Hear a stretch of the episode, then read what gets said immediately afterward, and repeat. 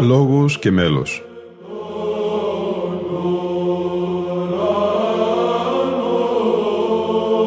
Προσεγγίσεις στη μυσταγωγία της ψαλτικής τέχνης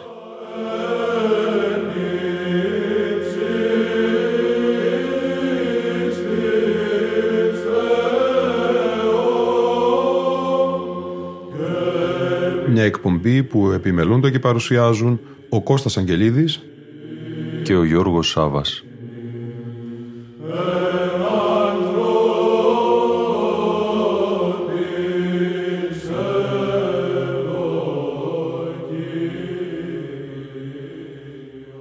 Δεύτερη Κυριακή των Νηστιών. Εορτή του Αγίου Γρηγορίου του Παλαμά. Ο Άγιος Γρηγόριος, ο Παλαμάς, υπήρξε Αγιορείτης μοναχός, στη συνέχεια γίνεται Αρχιεπίσκοπος Θεσσαλονίκης και διακρίθηκε ως διαπρεπής θεολόγος του ησυχασμού.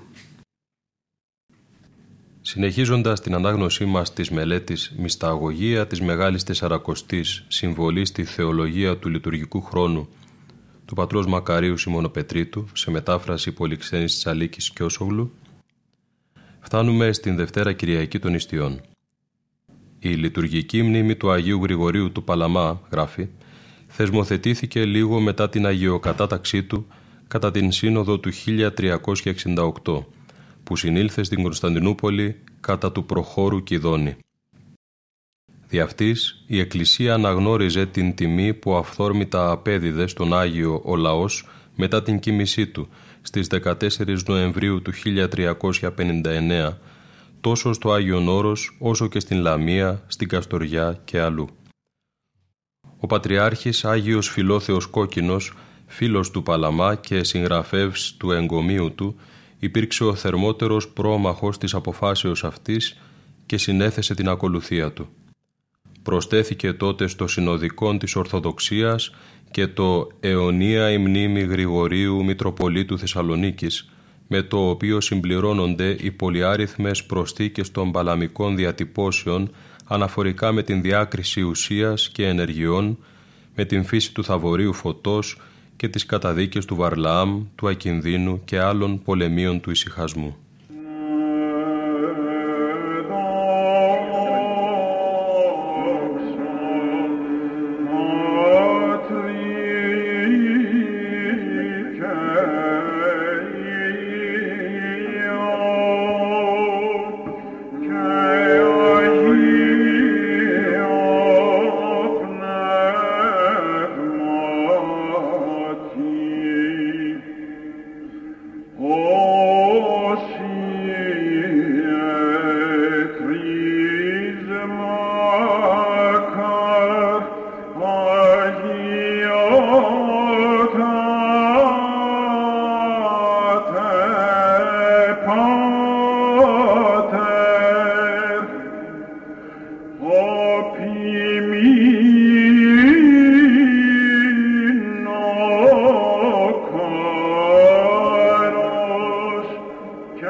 Bedroom.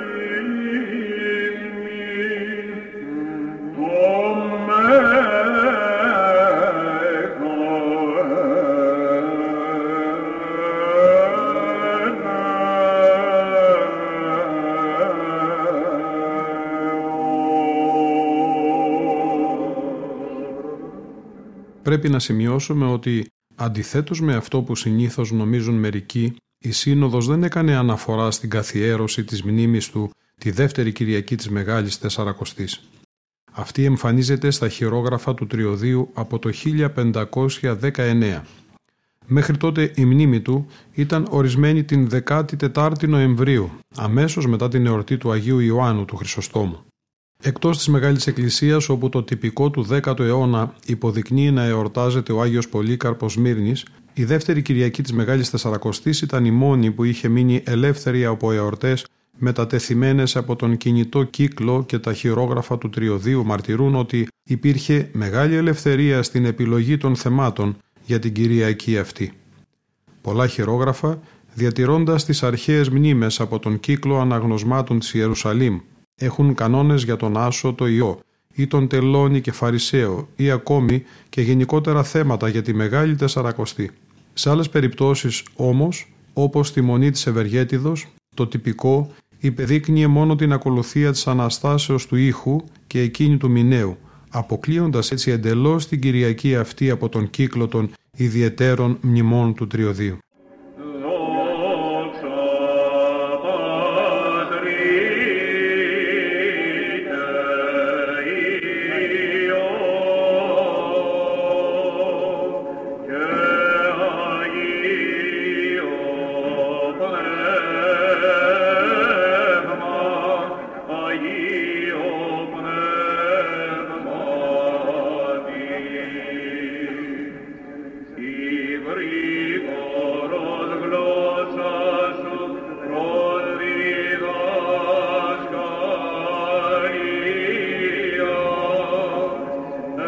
Christos in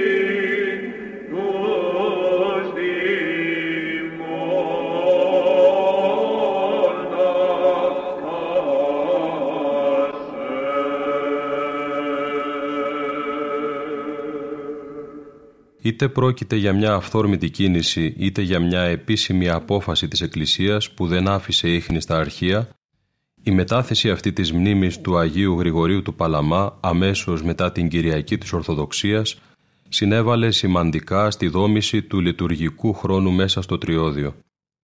Τοποθετημένη μετά την εορτή της Αναστηλώσεως των Αγίων Εικόνων και κατέχοντας έκτοτε προνομιούχο θέση μέσα στο λειτουργικό έτος ενώ η 14η Νοεμβρίου παρέμεινε απλή μνήμη στο Συναξάριον, η εορτή του υπερμάχου του ησυχασμού καθιέρωνε τις αποφάσεις των συνόδων του 1341, 1347 και 1351 ως τέλεια έκφραση της Ορθοδοξίας και της μεγάλης δογματικής παραδόσεως της Εκκλησίας.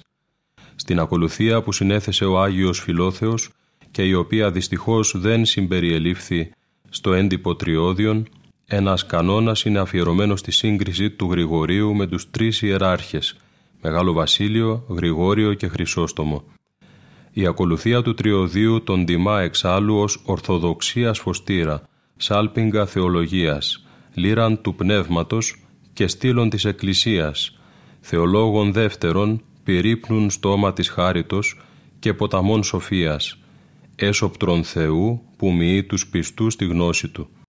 Τα συγγράμματά Του αποτελούν ουρανία δρόσο, μέλη, άρτων αγγέλων, νέκταρ και πηγήν ζώντος ύδατος, κλίμακα που οδηγεί από την γη στον ουρανό.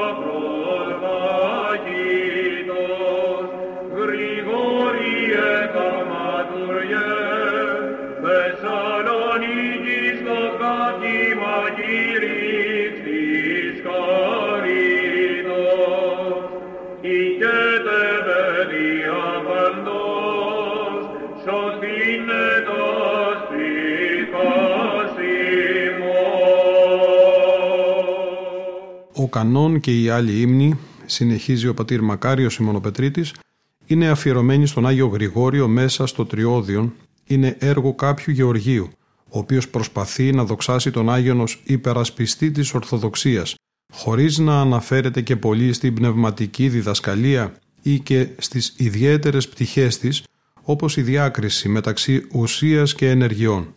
Αντί να τιμά την πρωτοτυπία του Αγίου Γρηγορίου ως θεολόγου, προτιμά να τονίζει ότι η προσωπική του αγιότητα έγινε αιτία να διδάξει αξίως την ορθόδοξη πίστη και να γίνει πρότυπο διαγωγής για τη Μεγάλη Τεσσαρακοστή. Νεκρός ασαρκός της φθυρωμένης πάσαν η διπάθιαν σοφέ, ασκητικός εζώος σας ψυχή σου τα κινήματα και ταύτην θείων όργανων θεολογίας ανέδειξας.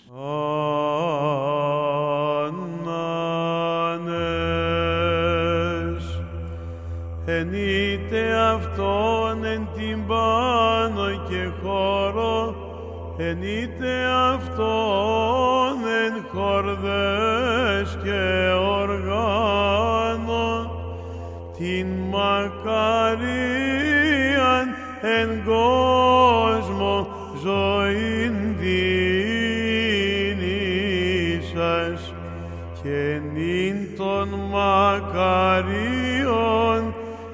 συνεφραίνει της δήμης και γιν την των πραέων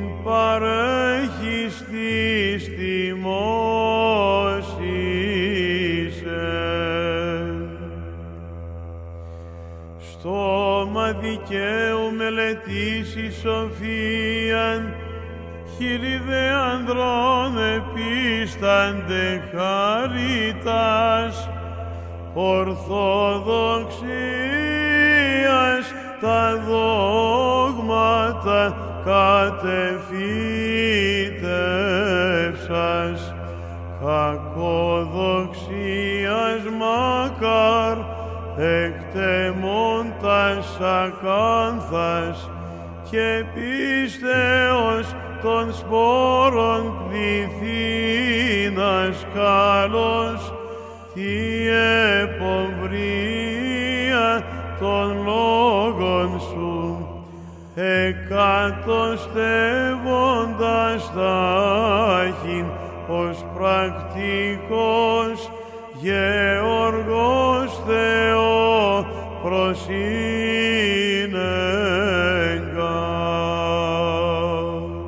συνδυασμός των δύο αυτών θεολογικών εορτών, Ορθοδοξίας και Γρηγορίου Παλαμά, στην αρχή της Αρακοστής, δεν οφείλεται μόνον στην τύχη της λειτουργικής ιστορίας, αλλά υπογραμμίζει τόσο την ιστορική όσο και την πνευματική σημασία τους.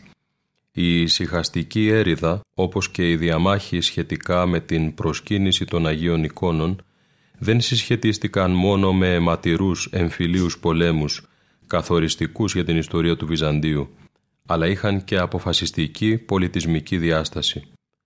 Παρουσιάζοντας κάπως σχηματικά τα πράγματα, μπορούμε να θεωρήσουμε ότι η νίκη επί των οικονομάχων, όπως και εκείνη επί των Βυζαντινών ουμανιστών του 14ου αιώνα, συνιστούν οριστικά τον θρίαμβο της Ορθόδοξης διδασκαλίας περί της εν Χριστώ θεώσεως του ανθρώπου. Κληρονομήσαμε από τους πατέρες της Εκκλησίας αυτήν την νίκη επί του ελληνικού ανθρωπισμού που από πολύ καιρό ελάνθανε στα καλλιεργημένα περιβάλλοντα του Βυζαντίου και έβρισκε νέους υποστηρικτές στην εποχή εκείνη μεταξύ των νοσταλγών της κλασικής αρχαιότητος προδρόμους της δυτικής αναγεννήσεως. Σε μια εποχή διαφορετική και ενώπιον άλλων αντιπάλων, οι ησυχαστές όπως και οι υπερασπιστές των εικόνων επιβεβαίωναν την σώματη και ψυχή εν Χριστώ μετοχή του ανθρώπου στον Θεό, ήδη από αυτήν την ζωή, ενώ οι οικονομάχοι και οι ανθρωπιστές της φθήνουσας αυτοκρατορίας υπεραμείνονταν μία διανοητικού τύπου σχέση του ανθρώπου με το Θεό.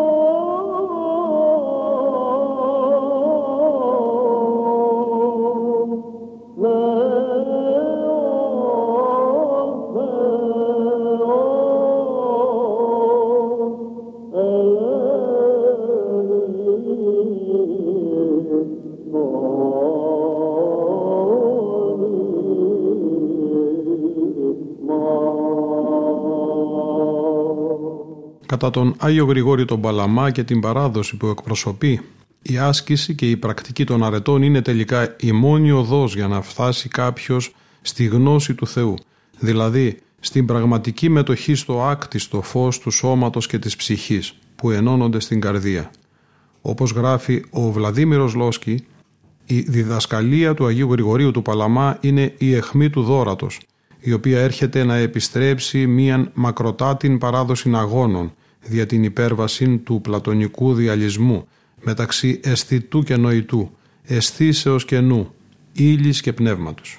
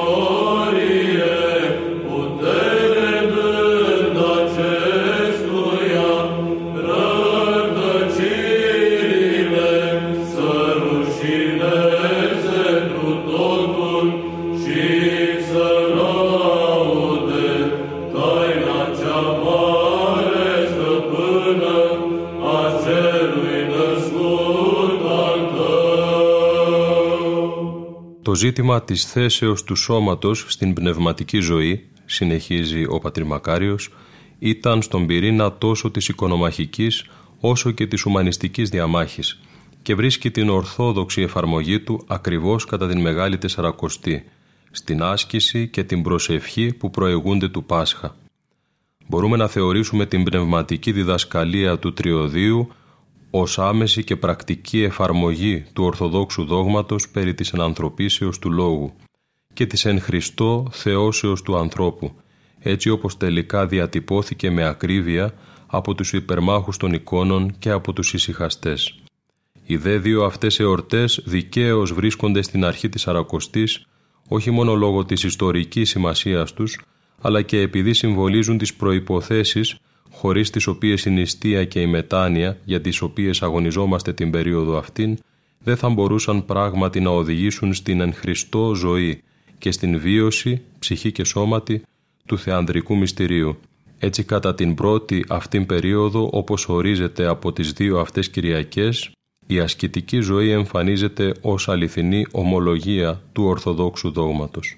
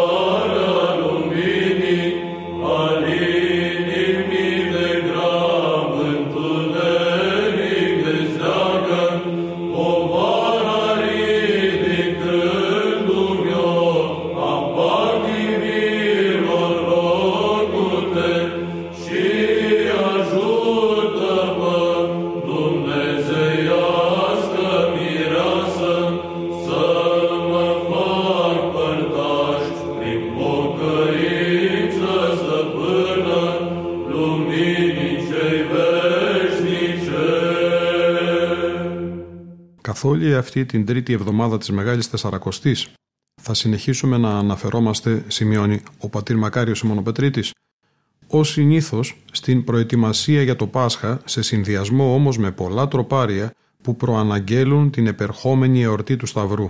Η τρίτη εβδομάδα λοιπόν αποτελεί προεόρτια της Σταυροπροσκυνήσεως που συνδέεται με τη σηματοδότηση του χρόνου που οδηγεί στο πάθος.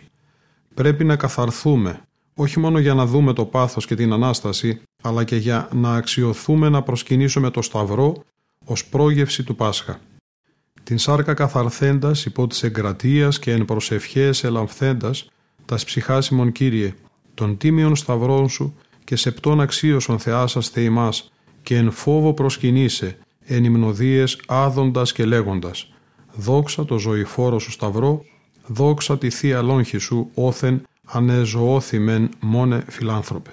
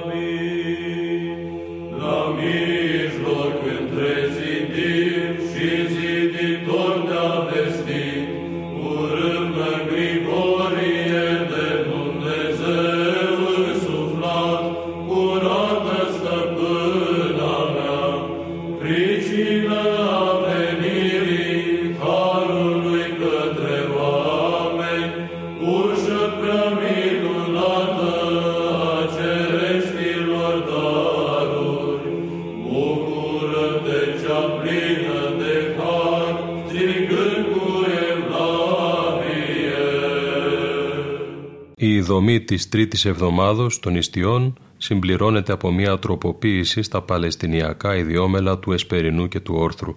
Αυτά σταματούν να αναφέρονται στην πνευματική νηστεία και ξεκινούν έναν πλούσιο εμνολογικό σχολιασμό των αρχαίων ευαγγελικών αναγνωσμάτων. Την εβδομάδα αυτήν η επανάληψη της παραβολής του ασώτου Ιού και του θέματος της μετανοίας γίνεται αφορμή να επικεντρώσει την προσοχή των πιστών για άλλη μια φορά στην ανάγκη να ανανεώνουν αυτό που υποτίθεται ότι έχουν αποκτήσει ήδη από την αρχή της Αρακοστής για να το τελειοποιήσουν. Η μετάνοια για την οποία μιλούμε ήδη από την προπαρασκευαστική περίοδο δεν είναι αγαθό που αποκτάται μια για πάντα, αλλά πρέπει να ξαναρχίζει αδιάκοπα και η παραβολή του ασώτου να μην φεύγει από τη σκέψη μας, ώστε η Μεγάλη Τεσσαρακοστή να είναι πράγματι περίοδος πλήρους και βαθιάς ανανεώσεως του προσώπου.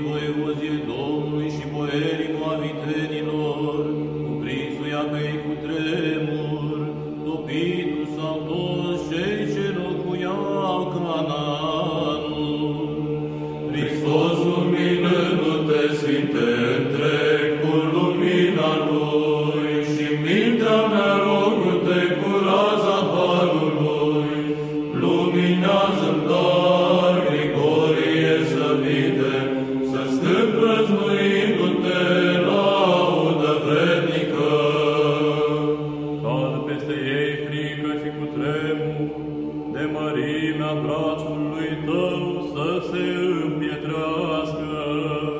Sub barcul ți-ai cugetul cel pământesc,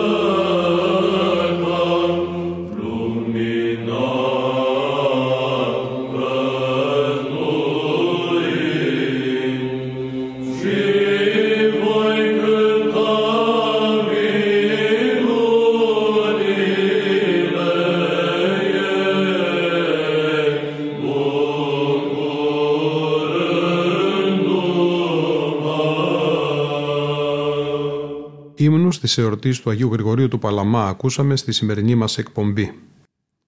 Έψαλαν ο αείμνηστος πρωτοψάλτης του Μητροπολιτικού Ναού Αθηνών Σπυρίδων Περιστέρης, ο αείμνηστος λαμπαδάριος του Μητροπολιτικού Ναού Ευάγγελος Τζελάς, οι πρωτοψάλτες Δημήτρης Γαλάνης και Σπυρίδων Μαϊδανόγλου και τέλος το φωνητικό σύνολο Νεκτάριος Πρωτοψάλτης με διευθυντή τον Σαμπίν Πρέντα από το Βουκουρέστι. Μια μαρτυρία από την ψαλτική παράδοση των ομοδόξων Ρουμάνων που έχουν επιλέξει τη βυζαντινή εκκλησιαστική μας μουσική ως λειτουργική τέχνη των ακολουθιών στις εκκλησίες τους. Ήταν η εκπομπή «Λόγος και μέλος» που επιμελούνται και παρουσιάζουν ο Κώστας Αγγελίδης και ο Γιώργος Σάβας. Στον ήχο ήταν σήμερα μαζί μας η Ηλίνα Φονταρά.